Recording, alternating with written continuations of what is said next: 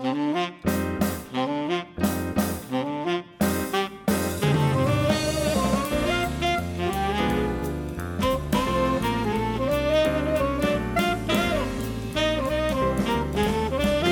everybody. This is the bonus episode podcast 474. Conversation Street. I'm Gemma. I'm Michael. Hello. Um, Michael always tries to psych me out by telling me I have to say it a specific way, and I never know what I'm supposed to be saying. This is the You bonus know what you're one. signing up for, everybody, when you clicked on this. It's it's a special character profile. This thing. So, Michael, what are we doing today? nice. I don't really know. See how I rehearsed? That was so natural. Yeah. Definitely, I had not told Gemma to ask me who we're covering today. It's Mavis Wilton, of course. acting. Mavis Riley. It Riley Riley is. And this is a character that I've been meaning to do as a profile for years and years and years. And long-time listeners of the podcast may even be surprised that we haven't covered her yet because she's a fairly fairly big name in Corrie history, isn't she? Well, we've, we're missing a few others. We're missing a few, but not many. I mean, when we first started the podcast, we did character profile every week, and that lasted for a good, I don't know, three, four, five. I don't, I don't even know. And then I kind of Good Three, realised four, what? years. Right. And then I kind of realised that we were going to run out soon, which is why we then started doing like the listener questions and a few more interviews and the feature discussions and things like that. But um, after, you know, around that time, I was thinking we're going to run out of characters, but there's still a few that we need to do and a few big ones as well. There's Mavis we hadn't covered, and um, Alf is another one that we still haven't got around to doing. And they've ju- they've both been on the back burner for literally years now, and I knew that they would take a lot of effort to um, you know, get the notes and everything for because they were such big names. And um, finally, the time has come, and I think it's because we've just finished watching 1997 on the DVDs. Um, Mavis has also not too long ago left on the ITV3 Classic Corrie repeats. The the time feels right now That's to finally right, yeah. Tell her story. yeah, and before we started watching the DVDs and, and going back in time last year, you didn't really know much about No. Mavis, did you? You knew that she was a big name and you knew that she was a very beloved character, Yep. but had no experience of watching her to find out why. But No. you have become a bit of a Mavis convert, am I right to say? I thought she, she's good, isn't she? She's fantastic. Absolutely love Mavis, and I'm looking forward to being able to reminisce and chat back over her most memorable moments in the podcast today. I think her and her double act with Rita was like one of my favourite ongoing relationships in all of Corrie. Well, she was part of two great double acts, wasn't she, with her and Derek as well? And, Mm. And and you might as well throw in her and Victor Pendlebury as well, which had its moments. Though interestingly, she came into the show as a friend of Emily's, didn't she? She she appeared at um, Emily's engagement party, I think, when she Oh, was yeah. getting um when she was engaged to Ernest.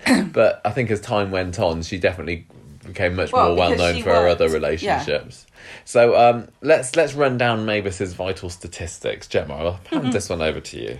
Um, Mavis was born on the 7th of April 1937 to Tom and Margaret Riley. She married Derek Wilton in 1988. She first appeared on the 11th of August 1971 and she last appeared on the 10th of October 1997. She's been in 1,787 episodes and she's played by Thelma Barlow. I like how you said she's been in 1,787 episodes. That kind of gives the possibility that there's still a chance for her to come back, rather Yeah. than she was in, Yeah. which would mean a bit more definitive you, yeah. end to it. All- all- I wanna- everything I say is deliberate. I, I think the way that Thelma has been speaking over the years means that a return to the Cobbles is somewhat unlikely. Yes. But I mean, I always uh, you know, have hope, especially when the anniversaries and everything could turn around. But um, she's Thelma is um is getting on a bit now. One might say because although Mavis herself was born in 1937, Thelma Barlow was born in 1929. Hmm. so she's she's 92 now. Um, Well, you know, just is a- like the Queen's a- ticking along. a good. She is ticking along very nicely. Um, she was born in Middlesbrough, and she wasn't actually an actress straight away. She did various kind of secretarial sort of jobs at first, whilst at the same time she was taking private acting lessons. And um, when she first um, made her stage debut, she was working with this company called the Joan Littlewood Theatre Group, um, and that included acting alongside Michael Caine. I love these stories about about you know the real old school Corrie actors and actresses and the And sort of people that lovely they trod the boards Yeah. with back in the day. Michael Caine, blimey. Just imagine that things could have been different. We could have had Michael Caine on Coronation Street Oh and, and Thelma only blown the bloody doors off. how, how different Wow. life could have been. Parallel universe. Although I happened. Think maybe Michael Caine would probably be better suited to EastEnders. Although, although maybe he could have been Mike Baldwin in another in another world. Who's to say he didn't audition? So Thelma did loads of theatre and radio work um, at first, and then she moved into a TV. Into, What? moved into a TV. That's She's like, oh, it's very snug, but it'll do. um, she she moved on to TV. She was had like a couple of episodes in shows like Vanity Fair, Stranger in the Hills, Adam Smith. It's like all these, none like, of which yeah. I've heard of. Oh, Adam Smith. yeah, you know. That, Are you sure that's a, a TV show? I'd, li- I like to be able to say things like, you know, the bill, or if you're looking a bit farther back, like Z cars. But as far as far as I can tell, she wasn't any, any of that. Sweeney. Yeah, you know. But she was um, she was spotted whilst performing at the Liverpool Playhouse, um, and then encouraged to audition for Coronation Street, and then um, uh, that that was history really. She got uh, when when she came to Granada Studios for an audition. Apparently, she got herself in trouble a little bit for sitting in Doris Speed's chair because they were especially territorial over their seats in the green room back then, or particular actors and actresses were. And I think Oh, um, dear. if, if yeah, sitting in Doris Speed's chair, that's like you don't want to sit in her Massive chair, you don't want to sit in Vi Carson's chair, Don't sit in don't want to sit in Pat Phoenix's Phoenix's chair. chair. I think they're the three chairs that you don't need to sit No, on. don't go anywhere near them. Um, but you know, it couldn't have been too bad because she still stayed on Coronation Street for uh, you know, 25 years, so didn't blot a copybook too much. Um, she was only in the show for a couple of episodes, like a handful of episodes in the first couple of years in 71 and 72. Like over those two years, she was just in three episodes, so definitely, definitely a, um, uh, a minor, minor recurring. Um, no, that's not really right at all. Recurring roles when you come back, isn't it? What are you saying? She's a very very minor part, um, and they did, but then they saw the potential in the character and Yeah. in Thelma herself, and from nineteen seventy three, that's when she came full time um, on Coronation Street. And the backstory to Mavis goes that she had a very very strict Methodist upbringing. Um, and uh, she, I don't know what all these. well, that that's a that's a denomination of of C of E. I mean, I've I, my, my friend Mark was um was was a Methodist church, and I think from what I remember, they've got stricter rules around alcohol, or at least they did. They certainly would have done in Mavis's time, like very strongly discouraged not to drink, um, Discouraged to drink. discouraged from drinking. Yeah. um, which is interesting because her parents ran an off license, Mavis's parents, which, um, despite not drinking herself, Mavis kind of did a bit of work there when she was little, and she mean, continued to live with drink. her parents. Because then you won't be I tempted mean, by the merchandise. It's like it's like putting Peter in charge of the rovers, Yeah. isn't it? He, he thought that was a good idea. So uh, yeah, Mavis left school in fifth form, which was I say sixteen or so. Um, I think I think it's like the equivalent of GCSEs. I she didn't. Sta- I, I, I'm just saying what I think because sixth form is your A levels, isn't it these days. I don't know. Yeah, definitely, definitely. I don't is. know. I'm I've never. teacher. We never did forms at school. Um, yeah, it's all this all changed now, isn't it? Um, but she didn't stay on to do her A levels or whatever it is back then because her mum didn't think you needed a um, a good education to be a good wife. I mean, back in the day, I'd argue it probably even got in the way of it. Probably did, didn't Because it? if you Made start- you think, And start getting saying things like, ideas. I don't think that's right, dear. They they tend to get annoyed, don't they, husbands? Yeah, and uh, that's it's kind of that fits for Mavis, I think, because um, she certainly was a very under the thumb character. She wasn't the brightest button, was she? Although to be fair, I mean, I, I wonder how many women did go on and do you know educa- uh, you know education post sixteen back in the the forties or whenever it was. Probably not so many, but um, but wanting to be a good wife certainly fits, and um, she was very very subservient sort of character, wasn't she? Which I guess was the influence from the from those strict If parents. that's how you define a good wife, Michael, then Back in the Fair day. enough. Back in the day. Just saying. so she kind of moved, uh, Mavis did, between shop and secretarial work. Um, but in 1971, she got a job on the Mark Brittain warehouse, which was the big you know, big warehouse they had on the opposite side of the street where all the maisonettes and everything are. Uh, she was a clerk at a in, in the wages office, and it is then that we got introduced to her at Emily and Ernest engagement party. And um, we saw her initial episodes when we were watching the DVDs, and she made quite an impression because she was this very, um, very kind of mousy, quiet, um, I wouldn't say boo to a goose kind of character who came along to the wedding, and Ina Sharples. Which is also quite interesting considering her That was the engagement religious party, not the leanings. Yeah, the engagement party. Ina Sharples persuaded Mavis to let her hair down a bit and have a gin, which then made her get a little bit tipsy, and she started spouting on about how bitter she was that she was um, that she was going to uh, Emily's engagement party, and I think Emily was younger than Mavis, and she was and she's like this old spinster who hasn't been hasn't been married yet, and then she kind of let the truth all come out. So be careful when was, Mavis is on the on the booze. It was. I think it was quite funny because she was basically introduced as like what Emily could have been. You know, Mm. like a, a bitter old spinster who gossips and gets drunk at a. Yeah, she de- she definitely. I mean, the the character of Mavis that we grew to know and love certainly was in no way fully formed there, and we could No. see some some differences. But um, yeah, the, the the roots were there at least. It's definitely worth hunting down that episode if you haven't seen it. Yeah, she meets Jerry Booth at Emily and Ernest's wedding in 1972 Oh, Jerry Booth. and takes a shine to him. And this, This is was like the most really sweet. tragic love story on Coronation Street because of how it was so sad in real life. What happened to? I know Um, this was like this was a glimpse Haberfield. at a parallel universe of Coronation Street because it was clear that they intended Jerry and Mavis to be a couple, Hmm. And it unfortunately didn't happen because, as you said, the actor who played Jerry Yeah, died uh, very unexpectedly and very young. Yeah, he was thirty four, I think, or the, either he was thirty four, the character was thirty four. They both were. It was really, really horrible. But we got to see um, them sort of fall in love, and they they were a so well suited to each other, weren't they? Because she was very you know, quiet and and mild mannered and like subservient, like I said, and, and he was as well. He was a real gentle soul, and um, they were they were so well suited for her, each other. But it was interesting seeing who she ended up dating later on with, with Victor and Derek, who were both very kind of Blustery, pompous and yeah. blustery, yeah, blustery, very um, you know, they, they Arrogant. yeah, ex- ex- exactly, and um, it treated Mavis badly, really. in- well, in yeah, they just wanted somebody to bulldoze over, didn't they? Yeah, whereas um, whereas these two were just really, really sweet. Well, Jerry was very gentle, Yeah, kind of sweet man. Yeah, I mean, it, it was. I mean, what we've seen recently with well. yeah, what we've seen recently with Nina and Seb is is not exactly the same, Not at all. the same. but it's sweet. Their relationship, the way that it was, and also, it came together. the thing is, though, it it was you know one date they went on. I think that I remember watching.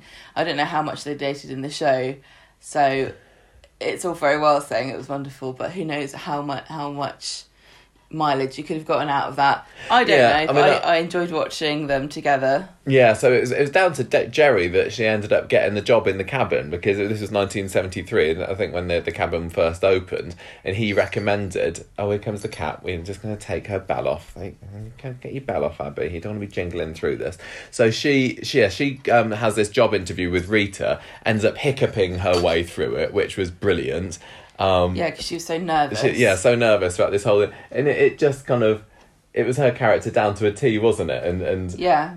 she always uh, got herself into these situations. Yeah, and um, her relationship with Rita, it was like it was almost like they were sisters at the end, where, um, but but kind of Rita always thought she was better and cooler than Mavis, and she kind of tolerated her with a sort of ironic kind of air, you know, like uh, she she always always always looked down her nose o- at Mavis, didn't she? well, the world did, didn't? Yeah. Didn't I mean Derek did? Yeah. I think he didn't mean to. I think I think Rita was more you know purposefully nasty She's to a bit her, of a mean girl. but but not in a not in an awful way. In No, a in a kind of like tolerating stupidity, like I imagine you probably would be if you had to put up with somebody who was a Yeah. fool. Yeah, for for twenty five years working along so, along somebody like Mavis, you would be a bit sarky towards them, wouldn't And, and? Mavis is like the quintessential, like, like snivelly, uh, hanky up the sleeve, wipe your nose every five minutes, sort of wet blanket kind of. Mm. yeah, she was. She was a total wet blanket, whereas Rita is a lot more confident was, yeah, and um, and- self assured. She made something of herself. Yeah, but it was that it was that you know mixture of contrast, personalities, yeah. the contrast that made them work so so brilliantly as a as a as a team. And just in the same way, I'm trying to think of a, a similar relationship now. There are a few, I can't, I think, put my mind to the ones I'm thinking of. But every so often, Mavis got the upper hand, Mm. And that was kind of triumphant and, and, and kind of like a mini victory that you could revel in along with her, even though there were few and far between. Well, I think I mean we we always like to support the underdog in this country, don't we? And Yeah. Mavis was definitely the underdog in many situations and stories in Coronation Street. Um, and like you said, if there is an underdog, there's only so much failure and bad luck that you can put up with. And when things go right for them, you feel it feels even better. It was the same with the Ogdens, wasn't it? And the mm. Duckworths. Say when things when things actually the stars aligned and things went their way. Hooray! It- it- yeah, Yeah. brilliant. So she gets this job in 73. Um, we also saw an episode on the DVDs where she goes for a sponsored swim. Do you remember that? Yes, I and do. And I think ended up surprised everybody by going managing 18 laps Wasn't of she the best one? Something like that. It's, she's just not the sort of person at all. You'd think that she'd be more likely to just flounder around and then float on her Drown. float on her back or something. Yeah. I don't think Rita was imp- uh, was imagining that she'd be very good at it. No, she was just like like a machine. Yeah, she was. in that she was great. costume and, uh, and and and bathing cap that she wore. Um, things could have gone very very differently though if the original plans in 1973 had come to pass because this is when her parents decided to sell up their off license and retire to Grange over Sands and Mavis kind of hoped that Jerry would take the hint and confess how much he loved her but he's far too much of a gentleman and far too far too shy and Kind of hapless, aren't they? yeah, they they were, and he kind of so he restrains himself so much he he wouldn't commit, not because he didn't. didn't want to be presumptuous. No, no, and uh, but yeah, that kind of blows up in his face. So And because she would ends- never say anything because she's the same. yeah, so she she decided to move away with mum and dad at the end of 1973, and that that could have been a very early end to Jerry and Mavis's relationship. But she was back in 74, wasn't she? Yeah, she comes back to Weatherfield and she works as a re- vet's receptionist. And she's living with her aunt, the tyrannical, bedridden Aunt Edie. We saw a little bit of her. From I think Grey Gardens, don't know.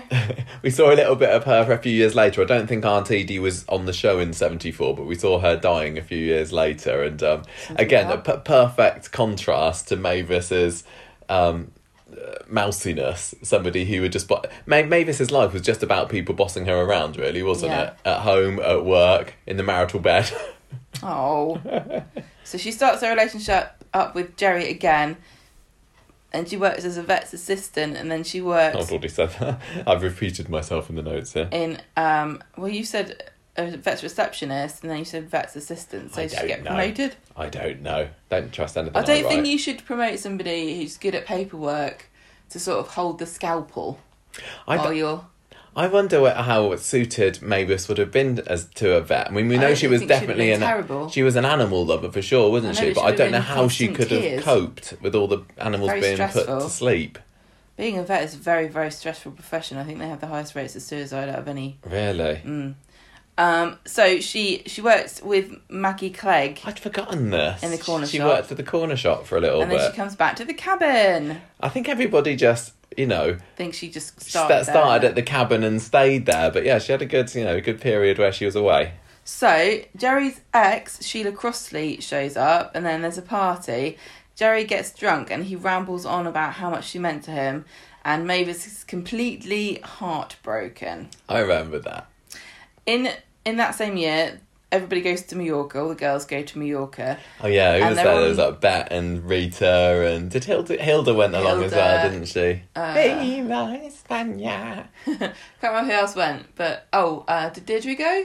Yeah, yeah, Deirdre was there. so they're all like these. she was the young, mamas. youthful, sexy one. Yeah, and they were- they a lot of them were on the prowl for a man, and and the only one who got one really was Mavis because she got herself involved with a Spanish nightclub worker called Pedro, And um, she he says he loves her, and she says it's just a holiday romance, and she goes back to Weatherfield. I think on that story, Bet got a guy as well. but he was tricking her. yeah, he was because he she decides to stay in Mallorca, Yeah. doesn't she? When the when the And plane he's like, "What the goes hell off. are you doing yeah. here? I'm waiting for my next girl." Yeah, th- this was a perfect example of Mavis kind of having her little mini triumph, and she Yeah, I think Rita was uh, had her nose put out of joint, wasn't she? yeah Didn't she? That um that Mavis got a bloke, and they were trying to make fun of her and stuff, but she was so giddy in love that she. Mm. Uh, well, she wasn't in love, but she was enjoying herself, finally being the centre of attention. yeah, and this happened again years later when. um Bet, Rita, and Mavis went to Blackpool, and they all and they had in the hotel, and they all Trying to land themselves a businessman. yeah, yeah. And Mavis was the one who got the the Yeah. nice guy.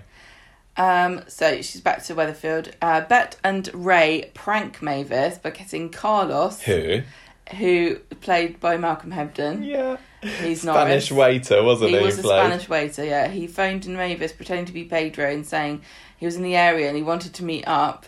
Then Carlos was guilty and he takes Mavis out for a meal anyway, and then they have a little romance, which was really interesting to think that Mm. that um Carlos is in it long enough because when you when you when sometimes when you hear oh yeah Malcolm Hebden was in Coronation Street before he played Norris as and he played a Spanish waiter Yeah, lots, of, quite a lot of actors in Coronation Street were in it for little appearances But before. when you hear- like Bill Waddington, I remember. when you hear, oh, he played a Spanish waiter, you think, oh, he was in a scene going, oh, your calamari or whatever. But actually, he was a, character for a few months. Yeah, he was, and he didn't have loads of appearances, but he made these. You know, every so often he'd show up, and Yeah. he was like a neighbour of Bet's, Wasn't, wasn't, yeah, I was going to say, he, he, he lived, did he live with Bet at one point? I I can't, can't remember, I can't anyway, remember. he takes her out for a meal. Um, and he is so enamoured of her that well, is he he proposes after Christmas, but she thinks he's only after a work permit. Well, I think he admits that that's. I know, but you know, it would have worked out great if they'd liked each other. Yeah, I guess so. Yeah, yeah. She didn't want to be taken advantage of. She she was a true romantic, wasn't Mavis? And the, and I think she wanted the the real thing. So in 1975, speaking of romance, this is when she tries computer dating, and I don't know what computer dating must have looked like in 1975. You know, wasn't that? Well, didn't computers take up like a whole room back then, or am I thinking a bit? Human beings using a, a, a powerful computer that takes up a whole room that should really be doing things to benefit mankind to work out who should date who just certainly does seem like the sort of thing we'd be up to in the, in the 70s. So she she signs up under the alias of Mavis Armitage, and she ends up getting paired up with Ken. Um, and then then she that, that didn't work out because they knew each other obviously. Um, and then she goes on a date with this guy called It's Brian. almost like computers weren't advanced in 75, isn't it? It's no eHarmony. It's no Tinder. It's no plenty of fish. Yeah. So she she swipes onto uh, Brian Collett next, who's this. He's kind of a bit of a weirdo. He's a bit of a loner. Um, and when they go on a date, one of the strangest things he does is um, give her a lock of his hair in an envelope. And um, so Rita kind of gets wind of this and says, "Look, Jerry, you know, you used to be quite close to Mavis. I think you need to investigate Brian um, because he seems like he could be a bit of a nut job." So Jerry um, goes to Brian and says, "Look, don't bother Mavis again, please." Um, but then he, yeah, he, he kind of feels a bit sorry for him because this guy just feels feels lonely. But but uh, Brian gets the message, so Mavis is uh, free and single again, ready to resume this lost relationship with Jerry, and th- and this was going to be you know stage two of the the romance between these two shy lovebirds. But sadly, just before it, just as it looked like things were starting to hot up from, well, maybe get to tepid, then um, this is when Jerry died of a heart attack. So Yeah. that was the end. Mavis was left alone again, and uh, yeah, grieving, you know, what what might have been. In 1976, she meets and starts dating salesman Derek Wilton, and this also includes encountering his domineering mother, Amy. Um, Amy does not like Mavis, and she describes her as a walking ice cream sundae, which doesn't. That sounds great. What's wrong? I don't get But it. it's probably vanilla though. Vanilla with a bit of squirty cream. No Uh, sprinkles or anything. Oh no sprinkles. No. What about strawberry sauce? No. I don't want it then. Derek cools things off with her. Although, May, I think actually, I'd say Mavis was more of a bit of a raspberry ripple, a bit like inside these hidden. If you if you Streaks of it with sauce. a, one of those weird shovel spoons they give you, made of plastic, you might find Well, yeah, exactly. Um, like the barest of flavors. Derek was another one, a bit like um, a bit like Mavis had a very slow start on the street because he was like on and off for like a decade or so, wasn't he? He'd make these appearances. He'd usually end up treating Mavis really badly or Yeah. leading her up the he garden seemed to path. turn up to be a, a, um, a dick to Mavis and then he'd go away Un- unintentionally, she would believe that he was, you know, he was pr- d- planning something romantic for her or going to make some big gesture or whisk her off her feet, and yet time and time again he just let her down. And and this mother in uh, this mother-in-law, um, De- Derek's mother, Amy, was um. A, a, a perennial thorn in her side, wasn't she, for the first few years of, of this relationship? Similar to, you know, other Corrie mother in laws like Ivy, for example. Yep. So, um, she Mavis in in seventy six writes a steamy romantic novel. See, I told you that this was this raspberry sauce that I'm telling you about. It was, it's even the right colour because it's called Song of a Scarlet Summer. Yeah, And- she she got these hidden, you know. I bet she, I bet she would have read. Um, I bet she would have read Fifty Shades of Grey. She would have got a Kindle so she could read it with nobody knowing that she Yeah. was reading it.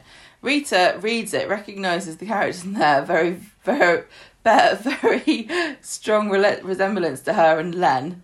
And so Mavis gives up on writing because she thinks she's not good enough. But Yeah, she gi- she gives up for a little bit, but you know, over her time in the streets, she's definitely she's definitely got a penchant for the arts, hasn't she? yeah, she definitely does. both both the writing side, bit of poetry she gets involved in, and obviously painting herself. Um, Well, she wasn't paint. You can make it sound like she's drawing on herself. No, she did painting herself. Yeah, she did. Um, 77, there are a couple of stories. One of them, I don't think we've seen this episode. She ends up going on a fishing trip with Fred and Reenie, and I think one other. I think they ended up inviting her, and then they don't think that she's going to come.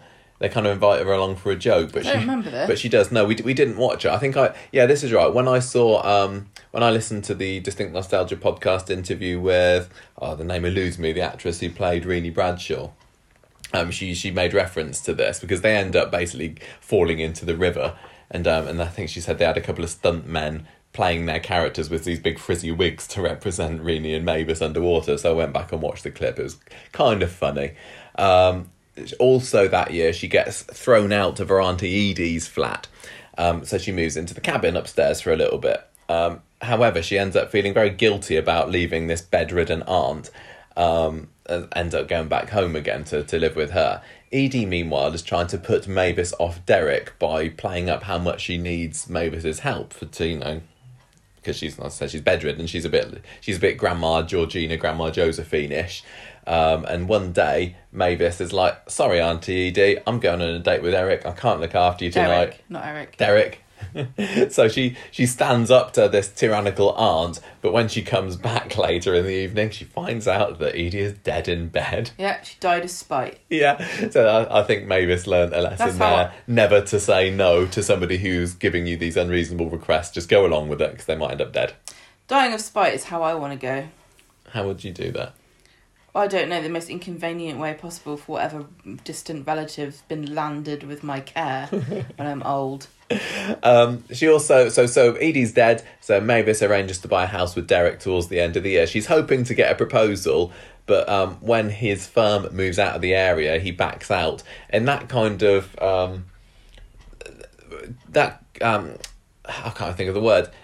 Is a is a great example of what we got to see over the next couple of years between Mavis and Derek. Her hoping for something, but him letting her down time and time again. Not really realizing he's letting her down, just kind of doing it. And Yeah, just kind of not expecting her to have a reaction to things, really. yeah, Or sort of seeing her as a separate person who might have some kind of objections no, or her own sense of, you know, happiness or whatever. Yeah. So 1978, Derek's back. He asks Mavis out, but it's only for advice because he wants to stand up to his mother who disapproves of his new fiance. What a shock. I think there were a couple of times as well that he he came back and he was involved with another woman and he didn't let Mavis know this for or a little while. kind of care. You know, it wasn't really He didn't even. It wasn't even on his radar that Mavis might. might be upset. Yeah, have someone gonna come down a stake in this. She teams up with Eddie Yates for a charity pram race, and um, they don't even finish because the pram wheel buckles. This was a really funny episode because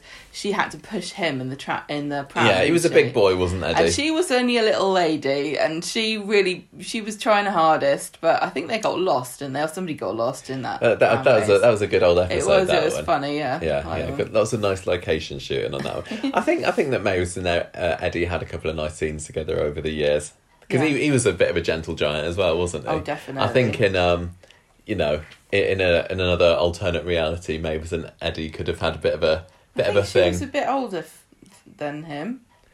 I don't know. All right, I I'm don't. not sure. I, I'm not, I'm I, not I sure. kind of whenever I think of Mavis, I just think of her permanently being an old lady. Well, she exactly. I mean, she when she came in, Just she like was in her Emily. thirties, I know, but but just you wouldn't like- have known no. from. her and Emily uh, are both kind of were born as silver-haired old ladies with boiled sweets in their pocket. Yeah, I think a, a similar to Mavis these days is somebody like Ma- uh, Mary, Yeah. who is Mary's surprisingly like similar young. age to us. She's she's not that much older than us, yet she's since she's been in the show, she's, always felt like like, a- she's a bit like middle aged. Yeah, exactly. I wonder. I wonder if May if Mary stays in the show for long enough, whether she will become a batty old woman, and then people will never be able to see her as anything other than a batty old woman. Funny, isn't it, how, th- how these things turn out? Um, so, 1979, Derek um, tries to get Mavis to buy a load of chocolate Easter bunnies, and she- doesn't he call them like chocolate novelties or something They like were that? all there were loads of times in the in that era where they would talk about Christmas novelties or Easter novelties. Yeah. And it's really funny to like imagine like, you know, the stiff upper lip of the Englishman sort of marching into the newsagents and going, What is this novelty I see? Um, he because he's working at this this chocolate company or whatever I don't know. So he but he wants to win salesman of the year. Um, Month. with a month, sorry, the prize for which is a weekend for two in Paris. And that's a pretty decent company that gives away a weekend for two in Paris every month. But uh, um, so she she dutifully buys these chocolate Easter bunnies from Far him. too to set- many. far too, yeah, far too many than the cabin needs. But because she's kind of besotted with him, and basically he walks all over well, he her also permanently. sort of insinuates, I, I think, I can't really remember, but I believe that he insinuates that he would take her to Paris. Or she thinks that he would, and that's she's trying to Yeah. trying to cheat her way to Paris. Yeah, which is again, he does that a lot. He kind of leads, It kind of lets you think what is the most convenient for him. but I, I don't, I, I, I don't know whether he's like oblivious to the fact that somebody might assume. It's not like he's he's not going. If I do this, then she'll think that she's coming to Paris She'll with me. think that. I, I think he he's just yeah completely oblivious to the fact that she's going to think that. But in the end, he doesn't. He doesn't win this. He wins this, this canteen of cutlery because he comes in third place, and she's like, oh, "Okay, I'm going to win this this cutlery." But no, he gives it to his mum instead, despite Mavis being the one that basically won this for him. Um, Rita ends up shaming him into giving it back to Mavis, so she gets to admire this this box of knives and forks for a little bit until he feels guilty, takes it back and gives it to his mum again. He's awful, wasn't he? He really, really was He was a But- a- yeah. H- hilarious. Very And, weak. and and the fact that Mavis kept on over the course of this She twenty five years, him. she she did, and she would just get herself into these same situations again and again and again. And so with some characters, you think, "What are you doing, girl? Get away from him! Why do you keep?" Um, like a moth to a flame. Yeah, but because of it, it fit her personality so well, and the the not comedy really around flame it was it? played brilliantly. It was it was just hilarious to see her just getting trodden on time and time again because sometimes you would know that she would be the one wearing the wearing the boot and doing the treading. Um, it is also a start of a new era in 1979 because this is when she first uh, got a budgie, Harry the budgie, um, who ends up coming into her life by being trapped in her chimney breast. I think she maybe gets Percy Sugden or maybe it maybe it's Eddie. I can't remember to come round and um, and investigate this noise in her chimney breast, and a, and a budgie pops out. So from that point on, they become firm friends. She's like a Disney princess. Yes. In 1980, Rita leaves the cabin, Mavis takes over, Rita changes her mind and comes back. Yeah. What a great year. In 81. There are a few years where Mavis didn't do much, or at least from my research. Well, She she's quiet years. one of these characters who's perfectly um, fine to sit in the, you know, because the thing is, back in this era, back in these days, there were very few sets where people could meet communally. So you'd have the the cabin, the corner shop, the rovers, main three, and that was they? it, really, honestly. So if you were working in one of those, you got plenty of screen time, even if you didn't have any stories. So she would have been in, in the in the show just saying silly things, Hmm. um, and that's you know what we like. In 1981, she dated painter Maurice Dodds. Or was it Morris? Who knows? I don't know. Thinks he's lovely until he asks her to pose nude for him. She certainly wouldn't stand for that sort of nonsense. I think she kind of agreed to it and then backs out when she when she really thinks about it. It's really. So she's starting to starting to grow as a character. She is to saying branch no out. to a man. Oh. Um, she arranges a blind date with a guy called Bobby Simpson, but stands him up, so Bet takes her place. He gets disappointed after he meets the real Mavis when she arranges another date because she felt guilty about tricking him. Yeah. Um, and then uh, she gets drunk and she tells Bet exactly what she thinks of her. The ha- both her and, and um, Emily when they got drunk is um Emily getting drunk telly. was such a rare occasion and probably happened like four or five times over the entire course of of the show. But when she did it, she was fantastic. Yeah, she really, really was. Um, 1982, Derek's back on the scene again. This is on Mavis's 45th birthday, and she's not interested in him at first, but then she finds out that his mum has now died. So this thorn in her heel is um been put out the picture. Fantastic. So she agrees to go on a date with him. And one of the early stories, he's looking through cruise brochures with her. So yet again, she's kind of led to believe that maybe she's going to be taken on this wonderful round the world cruise with Derek, and she gets all excited about it until she finds out no, he just wants to go on a cruise with his sister. So she Yeah. shows him the door. It's he- he's stunning, stunning lack of self awareness is what um, Yeah. Derek has, and coupled with Mavis's sort of quiet personality, where she she dare not really ask a straight question. um, bit of a recipe for disaster. The pair of them. Yeah. Um, this is also the year when her budgie Harry laid an egg, and it was renamed Harriet because it turned out it was a lady Budget. What's the lady budgie? Um, and it was also the year that she met Victor Pendlebury, who was like the um, the rival in romance for for Mavis's affections uh, to to Derek, and um, she th- he was um, he was like Derek to the extreme. Really, I don't think he was as he he wasn't uh, not. You, you said you described Derek as being un, not self aware, didn't you, or something earlier then? And I think Victor, he was he shared Derek's pomposity and arrogance, but he very much knew what he was doing. And when he was, you know, treating Mavis badly, he just kind of thought, "Well, yeah, that's because that's because I'm the man." And of course, she's gonna, you know, bow down and to Do to do say. to my to, to my every whim. Um, but th- this was a great little love triangle back in the 80s and she she meets him at this english literature course that she goes on and they they write a short story together it's another racy one a bit like the one that she'd written uh, a few years before but it it uh, wins a competition and is read out on radio weatherfield she is mortified by this because of how how racy it is, but luckily everybody forgets to tune in. She goes around like tells everybody to tune in, realizes maybe it's a bad idea, but it's all right because yeah, only Nobody Rita bothered. and only Rita and Len bother tuning in for it. Um, and at the end of the year, I mean, things are looking like they- you know, as much of an ass as he is, things are looking up for Mavis and Victor. But um, then he ends up da- uh, dancing with Emily at the community centre Christmas dance, and um, basically because he can, and he, I think he he was interested in having Mavis as a bit of a trophy on his arm, but I don't think really give two hoots about her feelings. So she's like, he's like, yeah, I'll dance with Emily, whatever. So Mavis gets a bit sad about that. 1983, Victor decides to move to Saddleworth and he invites Mavis to join him in a trial marriage, Hmm. which is not a real thing. No, it's basically just let's let's go and live in sin for a bit. Isn't it more like, let's go to Saddleworth and you can make my dinner? Basically, it was. This this is what it was for them, and she, she and, and Mavis is the sort that she, I think she she wanted commitment. I mean, we saw when she first came in in nineteen seventy one how bitter she was that Emily had found herself a guy in earnest, and and now this person is saying, well. Come along and we can live together and it'll be all hunky dory. So she's like, oh, that that sounds kind of good.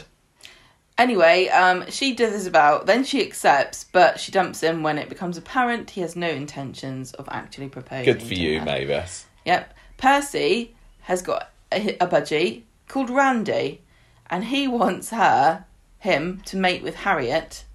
But Mavis doesn't think that Randy's good enough for her Harriet, which is really funny. It really that was I remember I remember her like getting really het up about the idea of her beautiful Harriet being defiled by horrible Randy the, the budgie. I don't know why she. I mean, what was what was wrong with Randy? Was it, I think she just, the felt name? very protective and she perhaps didn't Well, I mean, she was such a a prude in many Yeah. ways. I don't think that she could even even contemplate No, her her precious budgie. yeah. And, uh, entering into carnal sin. yeah, you know the birds and the bees, isn't it? Literally? yeah. Um, well, without the bees. Um, 1984, Mavis learns to drive, ends up backing into Jack Duckworth's taxi, typical. Um, and then she finally, finally gets this canteen of cutlery from a few years ago when Derek reappears on the scene yet again. And uh, to try and sweeten the deal, when he asks her out on another date, he, he gives her this canteen of cutlery. Back I mean, off. now, now his mum's dead. She don't Yeah. really need it anymore. You gave me Crazy Taxi too when we first started dating. I did, I did. Um, I would have also accepted a canteen of cutlery from your dead mother, Would but I would have preferred. well, you ended, you ended up with my dead mum's um, kitchen Magimix thing, didn't you? I did, yeah. But I, but, But the difference is I didn't buy already- that for my mum Yeah, and and you'd need already. you to believe that it, you were going to have it. But you already kind of had me tied down by that stage. But anyway, yeah, I mean, yeah, so it was I only five really years ago. Much of a choice. um, they also they, they got engaged that year. That um the, the the canteen of cutlery was the, Well, I mean, it's a dowry. the dowry, you know, yeah. basically. Thank you very much, she says. I will marry you. So they arrange an engagement party, which Victor Pendlebury turns up. He kind of crashes this party and says, "No, Mavis, marry me instead," um, because she's the perfect woman for him, basically. Because She just wouldn't say just- boo to a goose, and she Yeah. does the cooking. exactly, The perfect wife. All, the, her mum was right all those years ago. Yeah, well, ultimately, she turns down this proposal because she doesn't want to upset Derek. But when the wedding day turns up, or rocks up, or whatever the phrase is, they end up jilting each other, which is one of Corrie's most um, infamous weddings, even though it was a wedding that never was. And we, we, we saw that episode, and a lot of it, well, it was all focused on Mavis. I don't even think that Derek appeared on that episode. And she's she's there getting ready, getting her hair done, getting the clothes on and everything. And she's clearly only going along with this because she feels that it's the right thing to do. Well, she got to the stage where she couldn't discern between am I doing this because I feel obliged to because I said I would and do I actually want to beyond that and because she didn't couldn't tell she kind of got herself too anxious Yeah. and then she didn't do it because obviously Derek and Mavis eventually do get married and they obviously really did like each other Mm. But they just psyched each psyched themselves out of turning up to their Which own is wedding perfect for those characters. like they were it? too embarrassed to go to their own wedding. Yeah, and I think it. I think this was uh, Bill Podmore, the producer in Time, who was the brainchild of this jilting story, uh, because he thought it was very much uh, in character. But then he realised that was a massive mistake because these two are clearly destined for each other. Yeah. and and so got them together again a few years later. In 1985, she wins a second honeymoon in a magazine competition, and when the Gazette reporter asks her about it, she naively tells them about the double jilting. Then this ends up. Yeah, I was just she she she chats about this and, and not expecting that they will latch on to this hilarious situation and splash Well- it all across the papers. Mm-hmm. What? I'm sorry. I just what? Carry on. No, no. You. This is your year. You're doing this one. Well, she she she, she ends up um, get, getting this all across the papers, and then and Derek ends up writing a rebuttal in the national press about it, and it all gets very. Um, it gets a lot bigger than Mavis is probably more comfortable with her private affairs becoming. Mm-hmm. Um, and also that year, that was when she had this um, holiday with Black in Blackpool with Bet and Rita that we talked about earlier, and um, bags bags another man there who's the boss of these two losers that Bet and Ma- uh, Bet and uh, Rita go out with. So good on you, girl. 1986, Derek shows up again. She's thrilled. Uh, agrees to go out to dinner with him. Then he reveals that he's married to Angela Hawthorne and he hates her. She's shocked, but she agrees to carry on meeting him in secret. I think she kind of likes the uh, the skullduggery and the and the secrecy and Well, the cloak and daggerness of uh, Likes the, the idea of kind of rescuing him from his e- from the evil Angela. yeah. Like nobody's ever relied on her for anything or needed her for anything her whole life. It feels like um, Angela Hawthorne was definitely a replacement mother figure for Derek, and he needed a re- um, a replacement mother figure because he was such a mummy's boy in many ways. Because um, Angela was very, she she wore the trousers basically in that relationship, didn't she? And she was one of the ca- these characters that was talked about on screen for many many years. But I think it was like mid nineties that was the first time that we actually saw her. Yeah. Um, so yeah, she. But this was another example of him leading Mavis to believe that he was, you know, up for restarting the relationship again, and she gets. Oh, thank you, Alexa. Um, but she, um, yeah, she ends up like going. Uh, she she ends up discovering that there's there's more to it than meets the eye. 1987, she's called up for jury duty and she is so terrified to go. She gets drunk the night before and she ends up not being able to serve anyway because the defence counsel objects to her for unspecified reasons. Yeah, after getting herself all worked up. That sounds just like me. And that, that that to Mavis would be the sort of thing that would probably keep her up at night. Like, why did they reject me? What's wrong with me? Why, why? What did I do wrong? Derek walks out on Angela and convinces Mavis to spy on her and her suspected boyfriend. It turns out that he's a private investigator that Angela has hired to trial Derek. So Angela sues Derek for divorce on the grounds of adultery and says that, that Mavis was the one that he was having the affair with. And then, um, obviously, this is not something that Mavis wants to be involved in. Absolutely not. scandal. 1987, my goodness, being accused of something like that, you know, you'd be taken out into the town square and um, pelted with tomatoes, wouldn't you? um, Mavis worries when Derek disappears over Christmas, but he eventually shows up and says he's bought a stationery outlet. Mavis chucks a glass. And I think this was down south somewhere as well, like in Dorset or somewhere like this, or Cornwall. We don't really use much stationery down south, do we? So No. that was destined for failure. um, Mavis chucks a glass of sherry over him and tells him to get out of her life for good. Yeah, but he, uh, he he comes back later on. He he makes a surprise appearance fairly early on in 1988, where Mavis decides that um, at long last, 15 years in the stationery business, she's going to stand on her own two feet, branch out, and get a job at a stationery retailer, get away from um, the the apron strings of Rita. Rita. yeah. And um, so she she turns up at this place, and she's interviewed by Derek, which is a bit of a surprise for her, um, because it turns out that. I think his stationery company has gone bust already, and he's he's taken a job at this I other told place. you, I could have told you that. Um, we we write on parchment with quills. We don't need biros. yet again. Derek leads Mavis to believe that this job is hers because you know they know each other and everything. Um, she ends up dithering and worrying and losing sleep over the fact that people will accuse it of being or of her having an unfair advantage. Um, and then she ends up not getting the job after all. Thanks, Derek. Um, so she sends Derek on his way once more, and he Sorry. that's all right. We're getting all kind of interruptions in this. It's fine. Um, yeah, she sends him on his way, um, and this is when we have the very famous letterbox proposal scene where she kind of she bans him from the cabin, um, and and he's there. But yeah, letterbox flap open, saying Mavis, Mavis, marry me. I'm so so sorry for this, and she accepts. Oh, it's because I tell you what it probably was. It was low um, pressure because you couldn't see his eyes, Mm. so she could feel she she could answer the question truthfully without being pressured. Yeah, so So they you're only talking to a letterbox, you know. so they end up getting married that November and honeymoon in Paris. Oh, she finally gets At last, after I mean, what what year did we say it was that, that Derek seventy seven? something, 74, Derek showed up? 76, I can't remember. 1970 yeah 1976 maybe uh, derek came into mavis's life so it was it 12 was tw- years. yeah 12 years this finally gets on to and go off after. which was just so perfect for these characters who just didn't know how to how to commit or you know make any firm decisions 1989, Derek loses his job because he threatens to resign because he's supposed to be transferred to the dispatch department. He doesn't like that. Then he ends up selling novelties for Chuckles. Yes, this is a um like a joke shop kind of thing, and he gets laid off before Christmas. and that that was a great. Any company that has that sells novelties that has to lay you off before Christmas is not doing very well. No, this was this was a bit of a joke job job for him. He was like proper down on his his luck at this point.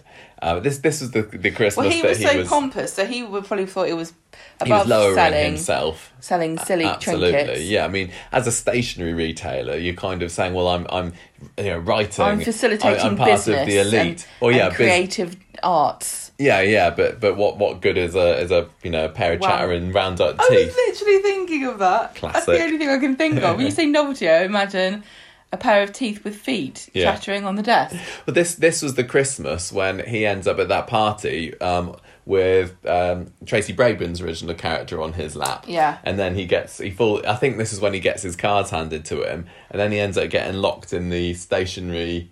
Um, you know the the offices and ends up dressed as Father Christmas Yeah. and he ends up having to shimmy. Everybody goes home without Yeah. him. He falls asleep because he gets drunk. I yeah, no, that's right. And he has to shimmy along the wall.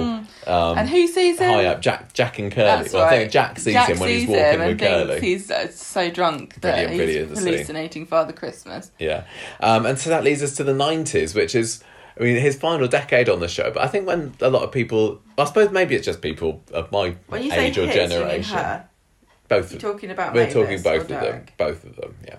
Um, but when I think of Mavis and Derek, I think of them living, you know, in the Maisonettes, the the married couple there, because that's what they were when I first started watching. Even though they had this massive courtship, um, in the decade and a half before. This to me is is proper classic Mavis and Derek. So he gets a job um, as a sales rep at this uh, the newly established Pendlebury paper product. So Victor Pendlebury is back on the scene again. His his love rival for Mavis, and Mavis gets friendly with Victor because he basically makes or he he, he basically makes Derek his dog's body, um, and and Mavis she can't help herself because she's so um, ac- accommodating when he starts to make the moves on her she's just like oh yeah i'll, I'll be your friend. I'll, I'll i'll you know go out to dinner with you and everything because she can't say no again derek starts suspecting victor of planning to seduce mavis and one night he goes i think victor sends him away on this long business trip. derek comes back early and finds uh, victor with his um, hands wrapped around mavis's foot giving her a foot massage and derek's like put put my wife's foot down at once I wouldn't let a man touch my foot, Michael. Thank you. Yeah. Victor ends up leaving Weatherfield to avoid the temptation Unless of it's his job. Mavis. Yes, and Derek is put back in charge. Is put in charge of the branch, the Weatherfield branch of uh, PPP. So that's very good for him. Um, this is when the Wiltons move into Number Four Coronation Street, the new, newly bought maisonette. Um, And it's Yasmin's house now. no, it is um, Sally's house now.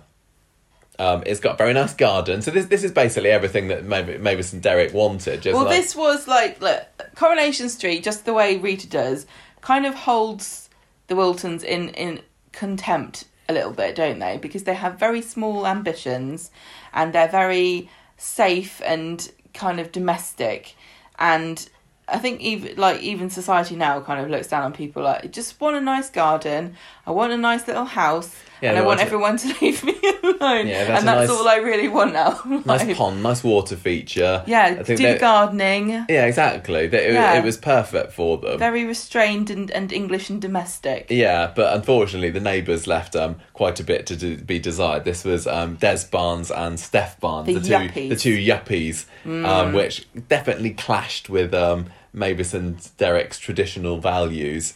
And, uh, and they basically spent a few It's years with, the, with the Barnes playing pranks on them. Was it? Do you remember which was the um the film? I think it's Beetlejuice. I'm thinking of where they've got yuppies that are neighbours and they're really horrible. I can't remember. You might have be you ever right. Watched was- I have. Beetlejuice? Yeah, I've definitely watched Beetlejuice. Um, but it was certainly of that era. so they're like that. it's like the conflict. Yeah, it was, Because it was a brilliant conflict. Yuppies being in um in conflict with their sort of more laid back neighbours seem to be like a massive theme of of almost every everything.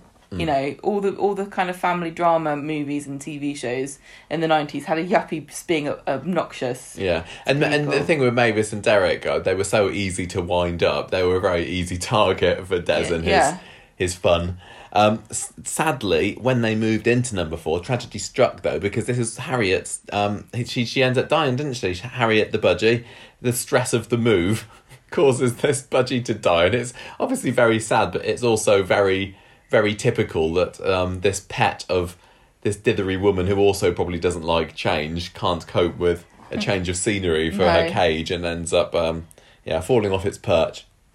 Um, however, a couple of months later, a new budgie flies into the house, which Mavis kind of sees at first as being like revisiting, being revisited by reincarnation of of Harriet, and thinks, "Oh, it's it's fate." She she ends up um, christening this budgie Harry because this is a this is a boy budgie. Um, but then when the bird's owner, when then this budgie's owner puts up a bis- missing budgie notice, Mavis has to kind of hide it away from visitors so that they don't realise that she is harbouring a lost pet. Um, Rita eventually persuades Mavis to give this budgie back, um, but then when she tries to, she's told, "Well, you can keep him because I've already bought my son a replacement." So win-win. Mavis has now got a new budgie. Um, brilliant couple of episodes in. I think it was October of that year. Set at the airport. Mavis and Derek um, buy a holiday. I can't remember too. Maybe it was Paris again.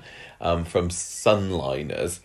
Um, well, for, no, uh, no, it's not. Alec helps them to find this. Alec Gilroy helps them to find this holiday. I can't remember. But when they get to the airport, um, just their luck, they find out that the travel company has gone bust, and they have to spend like two or three episodes maybe just sitting at the airport and Derek is refusing to leave until he gets answers or gets compensation or everything. Mavis just wants to forget the whole affair and go home. I think there's a really obnoxious other traveller who's sitting there with them um, who uh, who's winding them up and maybe coming on to Mavis a little bit. I can't remember. So th- that there were some fantastic episodes. Alec eventually comes to the airport, rescues them, and then they spend. Well, I think it's Derek probably ends up spending the whole journey back, bad mouthing Alec and blaming this whole situation on him. So they dump.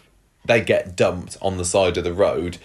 Um, when they eventually do get home, they find out their house has been burgled, and Mavis gets utterly hysterical and moves out from uh, Derek for a few weeks because she's so you know, precious about it, and she she thinks I can't possibly um, can't possibly live in this house that was infiltrated by a mysterious stranger, and um, she she basically gets. Um, I mean, I'm not saying if you're going to get your house burgled, you I suppose you are entitled to be to not feel safe in your own home. But again, it very much played into Mavis's um, insecure personality, I suppose. Um, finally, at the end of the year, in more brilliant, brilliant scenes, we get. I think this is possibly the last um, appearance of Victor Pendlebury, maybe when he turns back up um, to number four with his new wife, Yvonne, who is um, a total Mavis lookalike. She appears in like two episodes, doesn't she? And she is um, she's she's Mavis to the extreme. Even Mavis is very offended by any comparisons that are made between her and Yvonne and calls and says that Yvonne's got the personality of last week's lettuce and looks to match. But that was some brilliant, brilliant episodes because she was yeah, she was a caricature of Mavis and um just very, very fun to watch and a and a, and a perfect per- perfectly cast, perfectly you know created character. Of course, Victor would end up with somebody like Mavis because he was obsessed by her, but she was even weaker and wetter and more dithery than than actual Mavis. Brilliant, brilliant, brilliant character. Loved her. This is like the scene in um, the zombie movie with Simon Pegg. What's it called? Shaun of the Shaun Dead. of the Dead. When they walk past each other. Oh, it is, yeah, and yeah. everybody's got their own counterpart in the other team, led by Daisy. Yes, yeah. I, I, I love those episodes. If if you're a Mavis fan and you haven't seen Yvonne Pendlebury, you got to watch those scenes because they they just They're it- funny. They're, they're, they're so ridiculously caricaturized version of Yeah. Mavis, who is already a bit of a caricature herself. Yeah. and, and and the fact that she gets so offended Yeah. when I think Victor Victor brings up to date Derek, well, she's very much like Mavis, isn't she? And Mavis is like, I'm nothing like that. and really, she is. I found out who I was thinking of. It wasn't Beetlejuice. I don't know why I even thought it was. It was um, National Lampoon's Christmas Vacation with uh, Uh, the Yuppies, Margo and I wondered um, what you were doing very quietly there while I was recounting 1990. Todd and Margo. Doing a bit of research. I can't remember who played. Um, it was some oh Julia Louise Dreyfus played the the female well Margo the go. the yuppie that it's kind it's not the same thing at all but I just in my mind when I think of like the the idea of what Corrie wanted Des and um Steph. Steph to be they kind of I don't know maybe they had a mood board with uh with these yuppies on there wearing their silver jumpsuits. Anyway um this is we this came up in a quiz recently on the podcast um if you're listening to it when we release it. No- in 1991 Mavis inflames Derek's passions by giving him parsnips Yeah, she finds out. I can't remember whether it's in a magazine or or something that she she she she wants to put a bit of spice back in the bedroom. yeah Again, Mavis's racy, saucy side, which is well, she's got a healthy sex drive there's nothing to be ashamed of there Michael she finds out They're that married. parsnips is the uh, aphrodisiac that may be lacking in their relationship. So she she prepares him par- Uh, parsnip surprise, mashed parsnip, roast parsnip. There was a parsnip soup, I think. Um, it backfires. He's completely oblivious to what she's doing as well. He just isn't he? Yeah, it's kind. It is funny that Mavis is so non-confrontational that she would cook him a meal rather than just say, "Derek, let's let's go and have a session, please." It's just funny that it works as well. Yeah, well, yeah, exactly. She, she, but it backfires because he slaps a cleaning lady on the bum. Well, first of all, they spend the morning making love. Yeah, she ends up coming late to work or late something. to work, and then and then Rita's he- like, good on you, girl. And Yeah. then Mavis is obviously mortified that people might know what she's been doing. Well, yeah.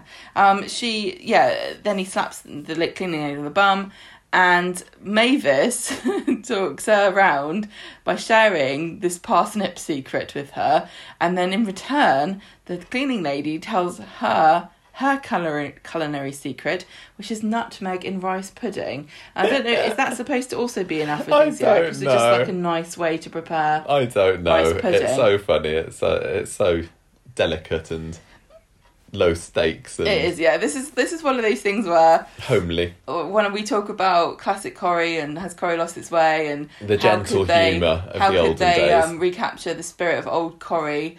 Don't know if modern viewers really want a story about parsnips and nutmeg. I don't know who I don't know. in in modern Corrie it could fit with. Sally would love to know the secret. Of Yeah, it probably would be, wouldn't it? I can imagine. I can imagine Sally doing that. Sally cooking Tim a, a parsnip surprise. If Tim loses his libido a little bit. yeah, Yeah, they, they'd work because let's nicely. face it, they haven't been able to go to a wedding for a while, and that's what always used to get them going. Yeah, it did, yeah, it did, so you're right. they've, they've had no inspiration for the bedroom for quite a while. Anyway, that year she also spots a fox in the garden, which had been written has been accused of killing some of Jack's It was, pigeons. Oh, it was in court. It it was suspected of killing Jack's pigeons. It wasn't accused of it because it's who's accusing it. Jack plans to get the fox killed. Mavis and Derek hatch a plan to lure it to their house and then chase it away by banging a saucepan so that it doesn't That's get really sad that because Jack's there. I think he gets drunk and he gets some of his mates and they have a gun or something or or something like that. They're going to kill this fox and poor Mavis, who's fallen in love with this this foxy visitor. And it is Yeah. nice when you see a fox, isn't it? I mean, I know, but listen, it's, It's- nice when you see a fox, but if you own livestock, you you don't really think, what a charming fox. Yeah. You think, what a murderous little beast, let me chop its head off. we have very few kind of native mammals in this country Yeah. that are worth talking about. You got your hedgehogs, All you of got them your are starred squirrels. in Animals of Farthing Wood at this yeah. point. And and you got your foxes, and the foxes are a rare treat to see, aren't they? And, and Mavis, who who likes you know the great outdoors and everything, and, and living in you know the, the the suburbs of a city, you're probably not going to see one of that kind of thing around. Foxes? What do you mean? Oh, Foxes live in cities. Oh, yeah, I guess. Anyway, Well, it's charming to see. it's it's very fox, charming. it? It's very um, and and Mavis. wind in the willows, isn't yeah, it? exactly. Mavis would not want to see this poor innocent animal be murdered. No, but she she would like to welcome it to her garden for for many years to come, but she has to do the right thing and chase it away with her saucepan banging. Mm. And um, yeah, sad, sad. And you know, she'd Tugged on all the waited a few years. She could have also honoured the NHS at the same time. Yeah. 1992, Derek loses his job, tries to get Mavis to use her womanly charms to get him reinstated, but it doesn't work. Um, Yeah, this is this is this, this Victor is with um Pendlebury that he's yeah, trying. you're right. Is that that wasn't the last appearance of Victor Pendlebury in 1990? Victor Pendlebury is the one that's got rid of him, and Mavis does not um, doesn't work on him because he says, "I, "I'm I'm over you." yeah, Sad.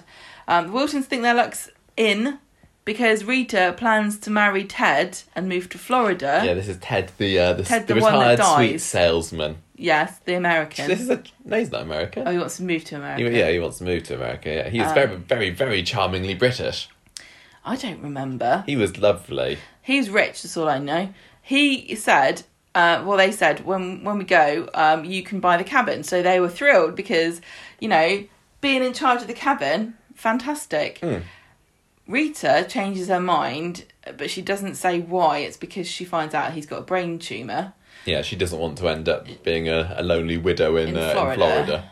I think she'd love it there. anyway, um, they read um, Mavis and Rita fall out because she feels cheated until Rita explains the sad truth of the matter, and that is that he's about to pop his clogs Yeah. at a bowling mat game. Yeah, uh, not much for Mavis in 1993. The main thing that I could find was when um, the Wiltons entered a uh, poetry contest in the Rovers, and um, Mavis pens this poem called "Our Friend the Fox," which which Derek is very blunt in his criticism about.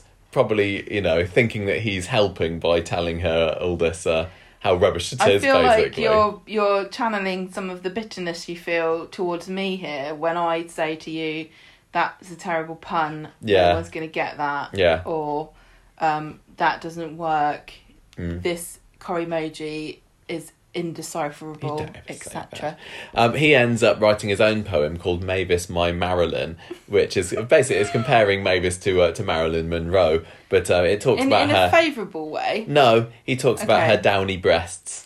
So we had this conversation before about the meaning like. of the term downy in this sentence. Well, I, I think we'd we'd called them dowdy breasts before, which is also not a particularly um, complimentary term to describe a woman's bosom. No. But uh, yeah, there, there's a Mavis gets up, yeah, somewhat offended by that. In 1994, Mavis accidentally leaves Derek at a service station during a coach trip. He has to be rescued by Norris Cole, Yes, this and is this Norris's is when he appearance. turns up. So, so Mavis was, uh, you know, a friend to all of Malcolm Hebden's. Mm. Um, Well, she wasn't particularly a friend to Norris. well, no, she was a familiar face. Yeah, I, d- I, I for- don't for think them. that um, Norris appeared in those coach trip episodes. I, I, can't, I can't remember, but uh, so it might have been the showing up on the doorstep that was his first appearance. But he basically just invites himself into the Wiltons' life, doesn't he? He is a very weird character in his initial appearance because he's totally unlike Norris, in my opinion. I agree. and Derek and Derek had sort of um, a series of friends who were just annoying businessmen, and and Norris was one of them. He was very kind of he was very cutthroat, Cutthroat, yeah. and also very very good at his job, wasn't he? Because Yeah. they they had a few years of stories with him and Derek. You know, working together to try and sell such and such and dehumidifiers or whatever, and Norris always did a much better job. Yeah, yeah. I wouldn't say Norris was an ambitious person, particularly No, um, in his final years, and I wouldn't say he was particularly driven by money. No, he was just more Just- of an old gossip, wasn't Yeah. he, in his final years? Yeah. So, um, so Norris turns up a few months after he'd helped um, Derek out, makes himself at home, and Mavis is a bit annoyed about this because she doesn't really want him there. Derek gets suspended. At this point, he's working as a janitor at a school, and he gets suspended because he fell asleep and let burglars in because he was tired from being left behind at the coach. Yeah, yeah, this is very Um, soon after this. Ma- Mavis writes a begging letter to the school governors. They think this is hilarious. Derek It's is like your mum writing in to help you out in your job a- my mum tried to. it? My mum tried to, to. When I used to work, well, I used to work from my parents' house when I first had a job because I worked from home, so it was working from my parents' house, and I couldn't work something out. And my mum was going, "I'll phone your boss and explain, explain what." What you can't do it because you're getting really upset, and I was like, "Mum, you can't phone." Literally, knowing knowing Darren, my boss, he would have found this the most hilarious thing, and he would never would would have let me forget this. But anyway, yeah, the the um the maternal instinct uh, kicked in here, but everyone thought it was funny. Derek is humiliated, and he ends up resigning from the job. Also that year, Mavis joins an art class, and she befriends fellow student Roger Crompton. Also delightfully English. She really is like Middle England personified, isn't Mm. she? This kind of inoffensively, yet also irritatingly, like low stakes, no no ambition, just wants to wear a sun hat and sit in the garden. Well, she she has ambition. She she wanted to own the cabin, well, she had she? what's the word? Is it like airs? You know what I mean? She had ideas of her station almost in a way. That's what Corrie kind of thought of her. But as you know, as I get older, or even I don't think it's even age that's brought me to this. I just also feel very much like I think Mavis's idea of the perfect idyllic life is what I want. Sit with a sun hat on in the garden, maybe you got a gin and tonic, doodling a picture of a of a flower or something, and and every so often get up and go and look at your conservatory and go, isn't life wonderful? Yeah. Yeah. So anyway, she gets um, this art class friend. He paints a picture of her. She, win, she wins a prize with it. Derek gets jealous and throws him and the picture out. um, then Angela is getting divorced again, Yeah, Derek's ex-wife Angela is, is going through another divorce. and she uh, Mavis and Derek fall out because she, he is cited as a co-respondent in Angela's divorce. Derek assures, assures us this is not true. Um, because he's not having an affair with her. Yes, but they so they get upset with each other. Yes. Then, sad news, tragedy strikes, but and they're united in grief because Harry is found dead in his cage. Oh. And this is not Harry Harriet. This is Harry a new Yeah, bird. yeah, yeah. Um, then Derek buys her a new budgie, which is called Beauty, for their sixth wedding anniversary, and I like that name. Beauty, Beauty survives the show as well. Funny For all name. we know, Beauty is Beauty's still, still alive. chirping away. 25 years later. Um, in 1995, Mavis ends up injuring herself on Derek's exercise bike. She's wearing the wrong shoes. She's got these. Um, I, I can't remember what it is she's wearing, but um, she. I can't imagine what really you could. I mean, I know you can, but I can't she imagine what Mavis shoes would or be something? wearing. I don't know. It, it- Derek tries to get Mavis to lie about what Can she was wearing. That wearing high heels is actually a really good idea when you're if you're riding a bike as a woman. And I know people probably think that's not That true, but unsafe. actually it isn't unsafe because the heel connects with the pedal and it kind of slots in behind your heel and then when you have to put your foot down at a, at a light or something to stop you're actually higher than you normally would be Oh, it there you actually go. works really well to Do you think that Mavis ever on. wore high heels at all in her life? She wore it one time to to ride an exercise bike, and she lived to I regret don't think it. it. Well, she, they, De- Derek tries to get her to Well, say listen, what. No, don't say you court wore shoes that. are uh, slightly different, aren't they? Do you know what a court shoe is? I've got no idea. They're just basically high heels. They're Oh. called court shoes because you round court, I think. Oh, well, there you go. They're just basically high heels. So I think Americans call them pumps, but in um, England, pumps means trainers or like plimsolls or Yeah. daps.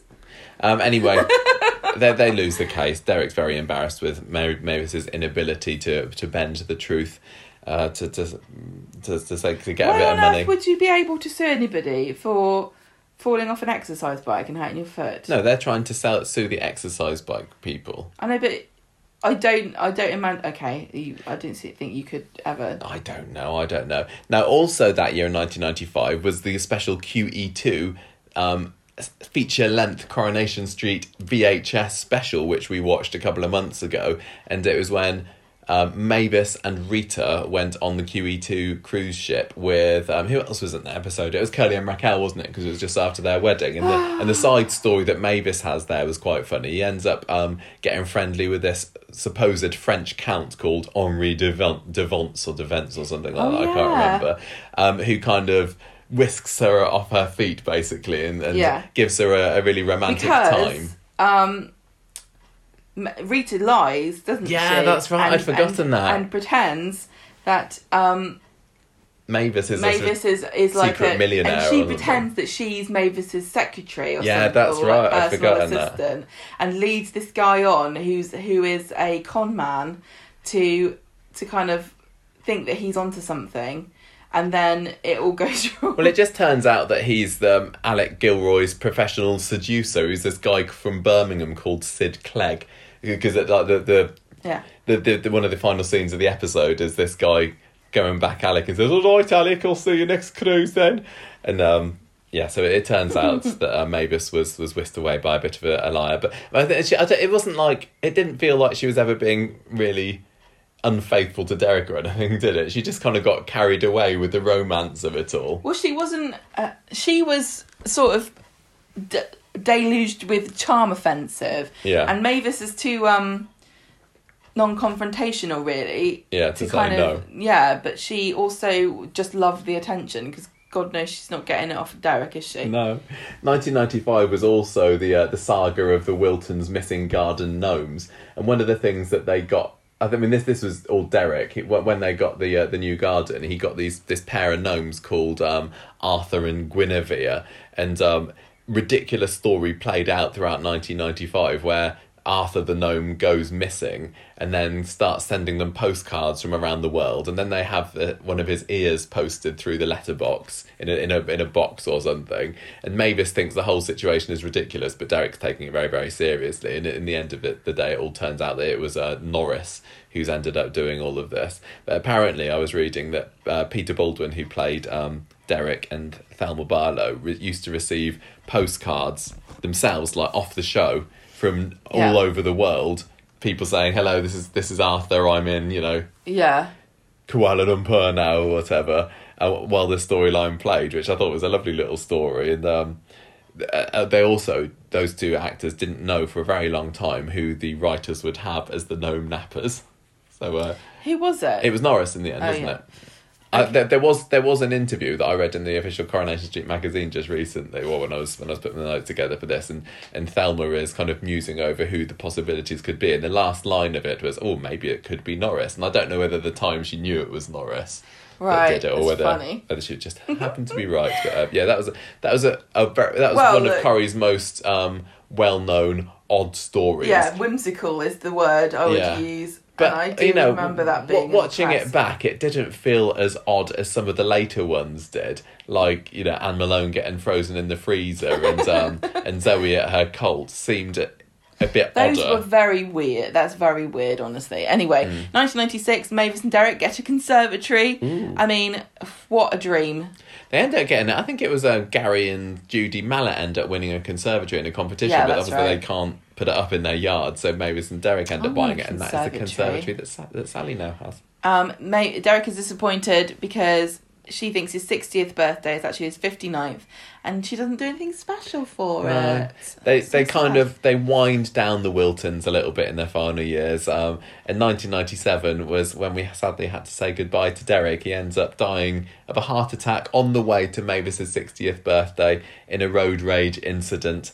Um, and she ends up crying alone in the house after a police officer comes round and gives her this silver locket that Derek um, had been you know, driving Going off to to, go and collect. Aw. And um, and Mavis, good for her, gives this fantastic um, speech. speech. She- yeah, at, at Derek's me- funeral. This reminds No, me. Of, after Derek's funeral, sorry. this reminds me of Hilda when she went and spat on the Rover's floor, mm. and everyone's accusing Stan of being the peeper. Yeah, you're absolutely right because it's at the wake after Derek's funeral, isn't yeah, it? and everyone's she she's there. I think she's. I don't know if she's with anybody, but she. All uh, the camera kind of pans around. I don't. It's like a one take sort of a thing. yeah, And and as, Derek's sister's one of the characters on that's there. Who's different groups of characters. Everybody's just making fun of Derek Yeah, and at so his own funeral. and she ends up kind of standing up to him and saying like, "Oh well, all the th- thank you for all those things that you said about him, all these nice words, even though you didn't mean them because they they were true actually." And yeah, yeah. It, it was it was really really thought this was heartbreaking, nice. but great a great almost final scene for Mavis where she finally kind of stands up for Stands something up. that's important to her. The very sort of final and the end of her Coronation Street career, she finally grew a pair and she Yeah. um and it was something quite important to her and it was also kind of taking back of some of her own dignity too in, in a sense because you know you if someone was mean to you i'd feel like they were being mean to me you know so it's really nice that even though they had their ups and downs and, and derek and mavis were sort of figures of fun um, it was nice that she could end that legacy Yeah, I mean, that- sort of standing up for. I think there were a few times over the years where she did stand up to Rita, where she did kind yeah, of say no enough is definitely. enough. Yeah, and Rita always. The thing, the funny thing Calm down, about it was that Rita would kind of just let her Yeah. say her piece. There was never really any big arguments. I think Rita knew that she was always being a bit, bit of a bitch. Yeah, to- there was a story early on where um, early on in the cabin life where Rita ended up going back into the, the showbiz industry. She goes back singing in the clubs all night and Yes. makes Mavis work This is these when awfully long hours, and Mavis Len- ends up saying no.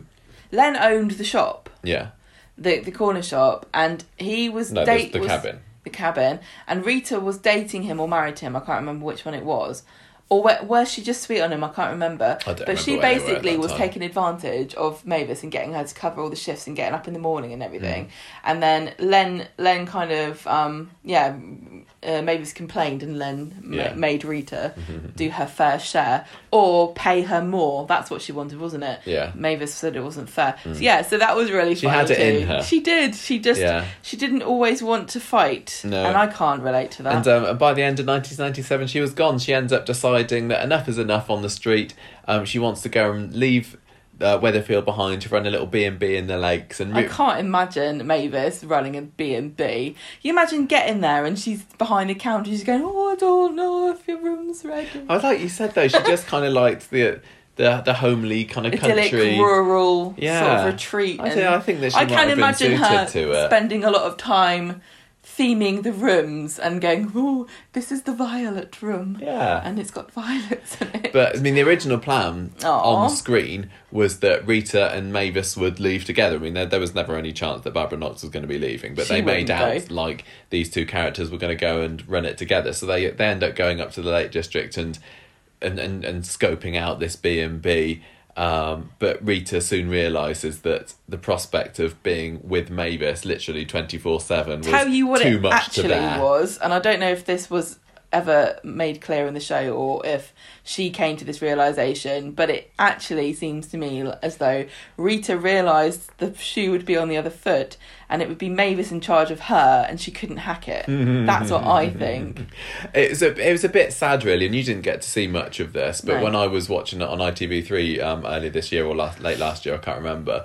Um, it was a, it left a bit of a bad taste in my mouth. This falling out that Mavis and Rita had, and they It's they did like make what up. happened with Bet and, and Rita. It was a bit. not as bad because that was awful that and that's re- never been resolved. No, because th- this was resolved. Mavis had a goodbye party. And the really frustrating thing, I'm sorry to interrupt you, but the really frustrating thing about the way they left Rita and Bet, they could, it could be resolved. because they're both alive. Yeah, yeah. And it, yeah, sorry, But, um, it's ma- just really, that's really bad. Mavis has a goodbye party and somebody gives them um like a framed photograph of the, the pair of them in the cabin in 1973 or whatever and um their their hearts kind of melt and they realize that they're old chums really so they they end up um leaving on good terms and obviously ever since then every few years we hear about Rita going up to Cartmel to go and see Mavis but yeah it it didn't sit right with me them having this fallout even even though they they made up again in the end it was It was one of these things that bad. was obviously just quickly let's make some drama out of. It It was. uh, the they they didn't need to do it. They they really really didn't. So, So um, she's living in Carmel, Cartmel. Cartmel, and it's it's like when your dog dies and your parents tell you that they're living in a, an, on a farm. Yeah, That's where all, and, and I assume Auntie Pam, Pam lives there as well. yes. Um, and I imagine she's having a great time. Well, we've we've heard about her. I mean, uh, even like it can't have been more than like two three years ago that we Rita last was on the heard of. to her not that long ago. Yeah, so she's she's still alive and kicking, but um, but has got absolutely no intention of coming back to No. Coronation Street. I mean, Well, the actress won't come back. Thelma hasn't. She's she's publicly criticised. I don't know if the they show. can ever find somebody who looks exactly like her to come back No. and play her. It seems quite unlikely. Yeah. So Well, when even when she left the show, there was a bit of a bad taste in her mouth because I mean she'd been thinking of leaving since 1995, and I, I think some people are under the impression that she was also a victim of Brian Park's acts, um, or that she she left because she was um, mad that he axed um, Peter Baldwin. But actually, she'd been thinking of leaving for a couple of years before she she ended up going. Um, and and they and, Pe- and they kept on persuading her to stay. Um, in by the end of '96, she decided that that was going to be her last contract that she would sign. She asked the producers at the time not to kill her off. Um, and when Brian Park started at the show and he realised that he would be losing Mavis as a character, he thought, well, I'm going to kill off Derek as well. Um, and on, on his first day on the job, Brian Park revealed to Peter Baldwin, sorry, um, you're out. Can and you imagine, Thelma like, was so, so upset by this because she obviously felt in a bit guilty. day and saying that to somebody. Yeah, she she must have felt so guilty that her decision to leave has left Peter Baldwin without this without this job that he's been in for you know, twenty odd years. Um, so he he was killed off. No, it was, it was February March time. I can't remember. And then in May nineteen ninety seven, um, it was and yeah. yeah, 1997, it was revealed that um, Thelma was also leaving. Um, and And everyone thought she she, was, was protesting, but she wasn't. yeah, yeah, she was gone by the end of the year. And uh, like I said, she has been fairly vocal in her criticism of the show since she's left, a bit like Jean Alexander Mm-hmm. I was going to say this reminds me of Jean Alexander. yeah, I mean, one one of the interviews that she did last year, um, she said, um, I, I think The Street, when I was in it, had this wonderful thing of comedy, the comedy characters. I don't watch it regularly now. I occasionally have a look, but I don't see much to laugh at now. It's a shame. Um, they've asked me back two or three times, but I've said no because I feel I've packed Mavis away in a box. I don't think I'd know how to do her anyway. Maybe a good script would make me realise how I'd played the part. So even with that last line, she's it feels like she's I not completely though- given up on the idea. I would so love her to come back, even if it was for one episode, like we had with like Martin Can't we have a couple of years ago. in? Well, yeah, we could, couldn't like we? Emily did. But I mean, if they weren't going to do it for the 60th, then I don't know. I mean, eventually Rita's going to have a, a final episode, and it, I, I, I mean, I don't, it depends whether is Rita going to go the same way as like Blanche and Betty, where she just isn't in it anymore, and then is revealed that she's dead off screen, or does she get a leaving episode? I think Barbara Knox has, like like William uh, Roach has said that she'll carry on playing the part until, Until she she's carried out in a coffin. yeah. But if I imagine if Rita gets an actual goodbye episode, there is the very very small chance that yeah Mavis would revisit the street or or zoom in or something. I don't know. Just the fact that she sang a good script might might get her back, but The I thing, think like, I, I'm, I've got this like weird, um, hope in my mind that maybe in the future we could make stories where we can use computer generated versions of these CGI characters Mavis. and just I like don't give know them. whether I'd like. No, I know I wouldn't really, but the the kind of the fantasy is that you could almost give endings to these characters that you know uh, closure to some people because I know you li- you like it when you find out what happened to people, but I I found it really upsetting. You know, for example, when we found out Elsie died in a car crash, and Mm. you know, it just. But as far as we know, Mavis is living a happy, Yeah. idyllic life, and I'm.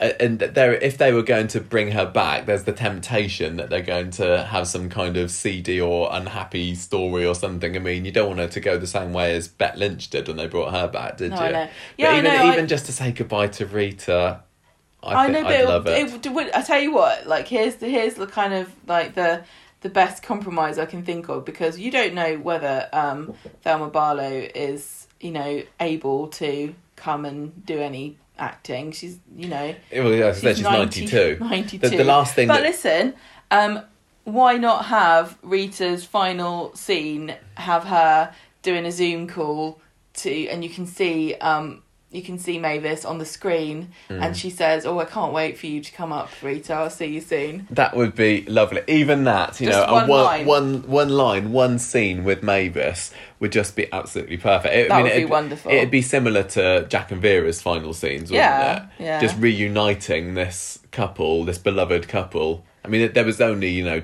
what, two years after Vera died that Jack died, and this is 25 years later. And yeah, But- and you're falling into the trap, but perhaps of doing what they did with Sharon last week, where she launched into a big description of how Rita had wronged her 20 years ago that you really had to have seen at the time to get. I don't But know. I think, Mavis is a bit more of a of a bigger character, and I Oh, think yes. her legacy is slightly bigger than Sharon. I than think people Sharon's. would get it even if they haven't ever seen Mavis on the Right, show. yeah. I mean, but I mean, she she could do it. I think I don't think she's acted in anything since 2016, where she was she was actually in this Oscar nominated and BAFTA award winning film called um, Florence Foster Jenkins. Um, and and this was a this was a film that starred. Oh, it wasn't that long ago. Hugh then, Grant really. and Meryl Streep. No, I mean she was Was also that the music thing? I, I I can't remember. I think I think it was. I think it was. I mean, I've seen. I also saw Thelma in an episode of Doctor Who. She was in um, she was in an episode. She was like a secretary of this guy who was trying to find the secret of eternal youth or something. It was, Was a, it was a a Mark? Gatiss episode. Yeah, Oh, yeah, yeah, yeah. yeah. We, we, you, you, you've seen it with me. Um, she was also in an episode of Murder Most Horrid, which was Wonderful um, program. very, very good program. Although it was, an, it was a late series episode of that, it, I don't think it was much to write home about the episode. Well, you always complain Similar- about things if either they go along. Yes, I do. Well, but Sarah Lancashire was also in. If it wasn't, it might have been that series of um, Murder Most Horrid she was in as well. Both of them after they left Corrie, one of the first things they did was Murder Most Horrid, and I If was just left a little bit disappointed. Or seen Murder Most Horrid. I think you can find it on YouTube. It's so worth watching. It's, a very, very dark, it's a dark comedy. comedy series with Dawn French, um, and it's Better known for Vicar of Dibley, of and course. they're all standalone episodes. So it's like an anthology show, kind of like Inside Number Nine, but it's So, so always based around a murder, and it's really, really Yeah. good. But I mean, she, she also she's also done like some Midsomer Murders. She's done the Royal. Uh, D- Dinner Ladies was Thelma's kind of biggest role, I think, since she left Coronation Street. And that was a sitcom that ran between ninety eight and two thousand. That was um, Victoria Wood, I think, that did Dinner Ladies as well, wasn't it? I don't. Yeah. I think I watched the first couple of episodes and wasn't really into it. I go, love Victoria Wood. I, You- you I don't like don't Victoria Wood. Victoria Wood. I don't get on with her. We so had no, I- this. We had this discussion yeah. before. um, Yeah. but- So the last. Yeah. So she's um, the last time she was in the news was last year, talking about. I don't think that I. Yeah, that was that was on the Distinct Nostalgia Yeah. podcast that she was in. That I would I'd love to be able to speak to Thelma on this podcast, but um, I think that would be a bit of a big ask. So yeah, that that is a uh, um a very thorough and comprehensive history of Mavis, really, who um is unsurprisingly. You know, in lots of people's top tens, top twenties of Coronation Street's Iconic. characters ever, and I, I'm glad that we've finally been able to get around to having a good old chat about her on the podcast after so many years of her sitting in my list of characters that we really do still need to do. Yeah. And um, d- d- do you would you say that um, out of all the characters that you've been introduced to since revisiting Coronation Street, she's been up there as one of your There's quite a lot of stuff that was interesting to see. Uh, having, I wish, I really wish I'd spent longer talking or thinking about what my preconceptions were of certain things. before we started. Yeah, because I can't now remember what I what I kind of thought of Mavis Mm. before. You just hadn't seen her at Mm, all, not had really. you? You knew that she was the other old woman who was in the cabin with, with Rita, and she was. You probably Yeah. would have known that she was a bit dithery and I don't even really think I would have thought that she was in the cabin. To be honest, really. I don't know. Yeah, I've kind of to- I've lost track of what I didn't know about Coronation Street before We did the before last year. yeah. Before the, there was there were certainly some characters that I had no idea about, but Mavis for me was I, I did enjoy her when she was first on. Um, because I started watching, you know, three years before she left, and, and I think I liked her then. But um, it was it was brilliant being able to see, you know, the genesis of this character and um, you know, all, all, all the back and forths and the the constant letdowns from uh, Derek and everything that um, characterized her time in the show in the seventies and eighties. Um, Well, and all her other suitors as well, Jerry Booth, Victor Pendlebury. One of the things that um, that Thelma said about Victor was that um, apparently about she she yeah she did a from her What? informal survey. Thirty percent of viewers at the time wanted her to marry Derek. Thirty percent wanted her. has this is what Thelma has said. Thirty percent of people wanted her to marry Victor, and forty percent didn't want her to marry any of them. I had no idea at the time, or what what the perception of them would have been at the time. But the fact that she was saying it was fairly equal of Derek versus Victor seems crazy to me because you know, in hindsight, Derek clearly seems like the most obvious choice for her. But then maybe people for Victor were saying no, she needs somebody that's, you know, going to take charge and, you know, we could give her a good life and. Mm. And, and have her retire off to Saddleworth, which maybe would have been nice for the for the character, but also forty percent of people saying no, don't marry either of them. That's just- crazy that's as just well. People being contrary, isn't it? Yeah. I think probably the most famous thing about about the character, if you have not seen the show, is actually nothing at all to do with the character, and that is Les Dennis's impression of her for which we alluded to at the beginning of this um, episode. Russ Abbott's Madhouse, which was a what was it like a comedy show Yeah. Um, and Les Dennis is obviously a comedic performer who later went on to play Michael Rodwell in the show. Yeah. But he used to do an impression of Mavis, I don't really know. and I don't think she ever really said that. No, she did. She we, we saw her say it. She there was one Christmas episode. I know, but it wasn't she- like a catchphrase, No, was it it? certainly wasn't a catchphrase. It was a catchphrase for his caricature, and I'm pretty sure that Les Dennis coined the phrase "I don't really know" before Mavis said it on the show. Right, But, okay.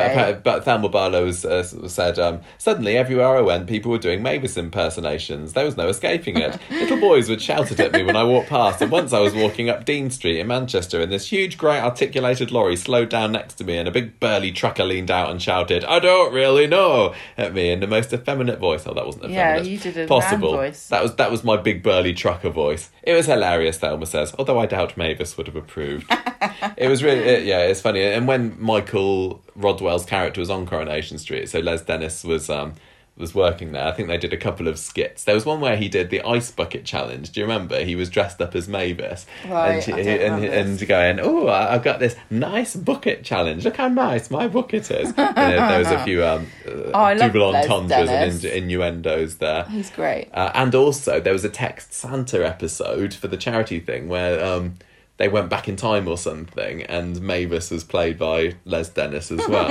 it, it was so funny, but um, yeah, I, I don't really know those those four words. Just that that's Mavis it kind to of a T, isn't encapsulates it? her in, in like a really neat way where she's just a dithery, um, indecisive, afraid of offending people kind of a person who doesn't really want to say her opinion in case you don't agree with it.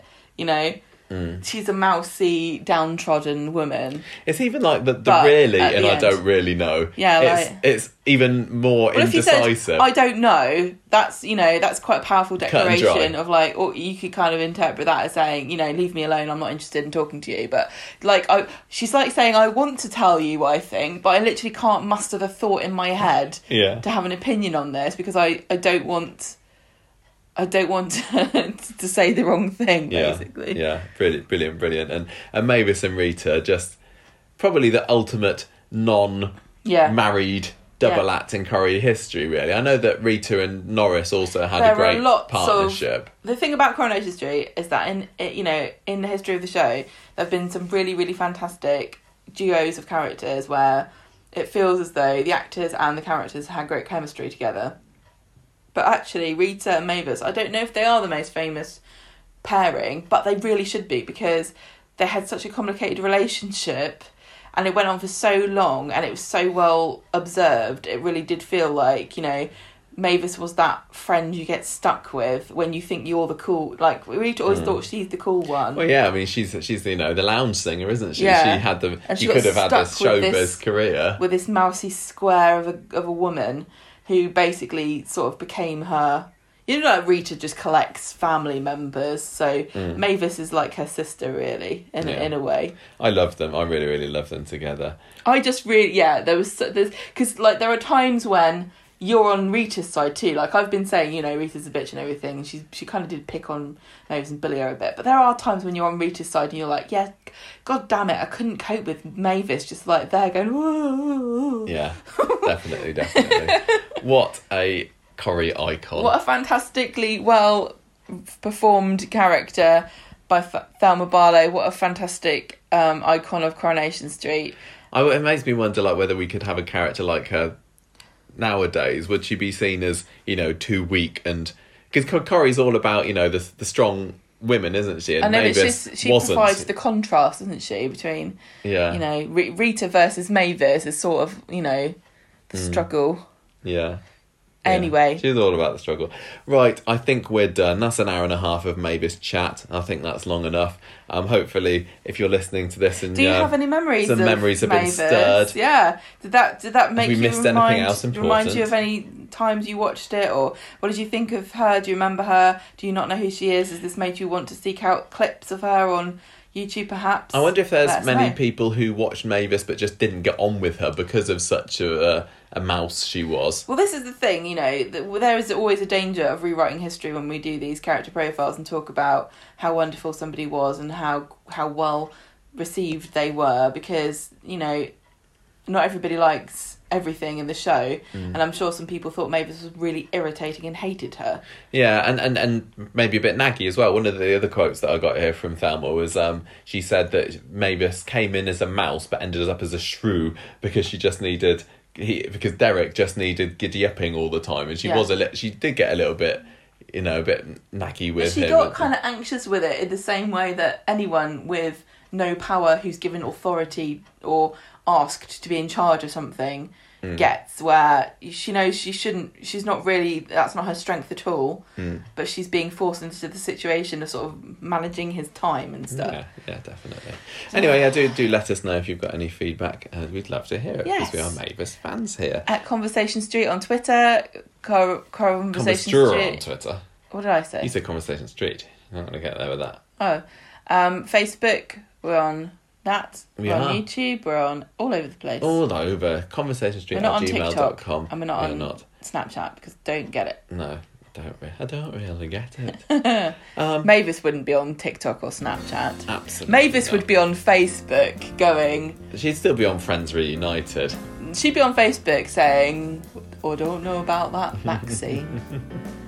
right, we're done. Thank you for listening, everybody. Hope you enjoyed this. Sorry we were late, uh, a week late in doing this character profile. We did need to upload it last week, but life just got in the way. There's life to live. There certainly is. um, see you next time for more Conversation Street chat. Ta-ra.